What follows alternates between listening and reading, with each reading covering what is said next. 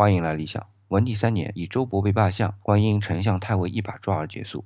那日子安稳的也就到了文帝的四年的四月。从农历来讲啊，已经是夏天了。但是这年的夏天啊，很不平静，一连两位重要的人物去世，一位是刘璋，这个我们之前在汉文帝分功臣的时候我提到过啊，铲除诸李的势力的时候，刘璋作用是奇大无比，后来呢封城阳王。另一位呢是沈一基，写出来呢是石岐，食物的石，其他的岐啊，这位我想还是在明天单独聊上一分钟。我们还是来说刘璋，话说他的年纪比汉文帝要小，又封了城阳王，小日子应该过得不错呀，怎么封王后两年就去世了呢？按我说啊，是郁闷死的。他起兵铲除诸李是为了自己的哥哥刘襄，希望把吕氏一门铲除之后啊，刘襄当皇帝。结果呢，周勃他们使了小心眼，拥立了代王刘恒，这是第一个郁闷的。接下来呢，说封他为赵王，结果呢变成了城阳王，这个地盘可是小了不少，而且不是一字王，地位也不同。今天在理想主义公众微信号里回复"郁闷"两个字，来看看如何在大城市里过得不那么郁闷。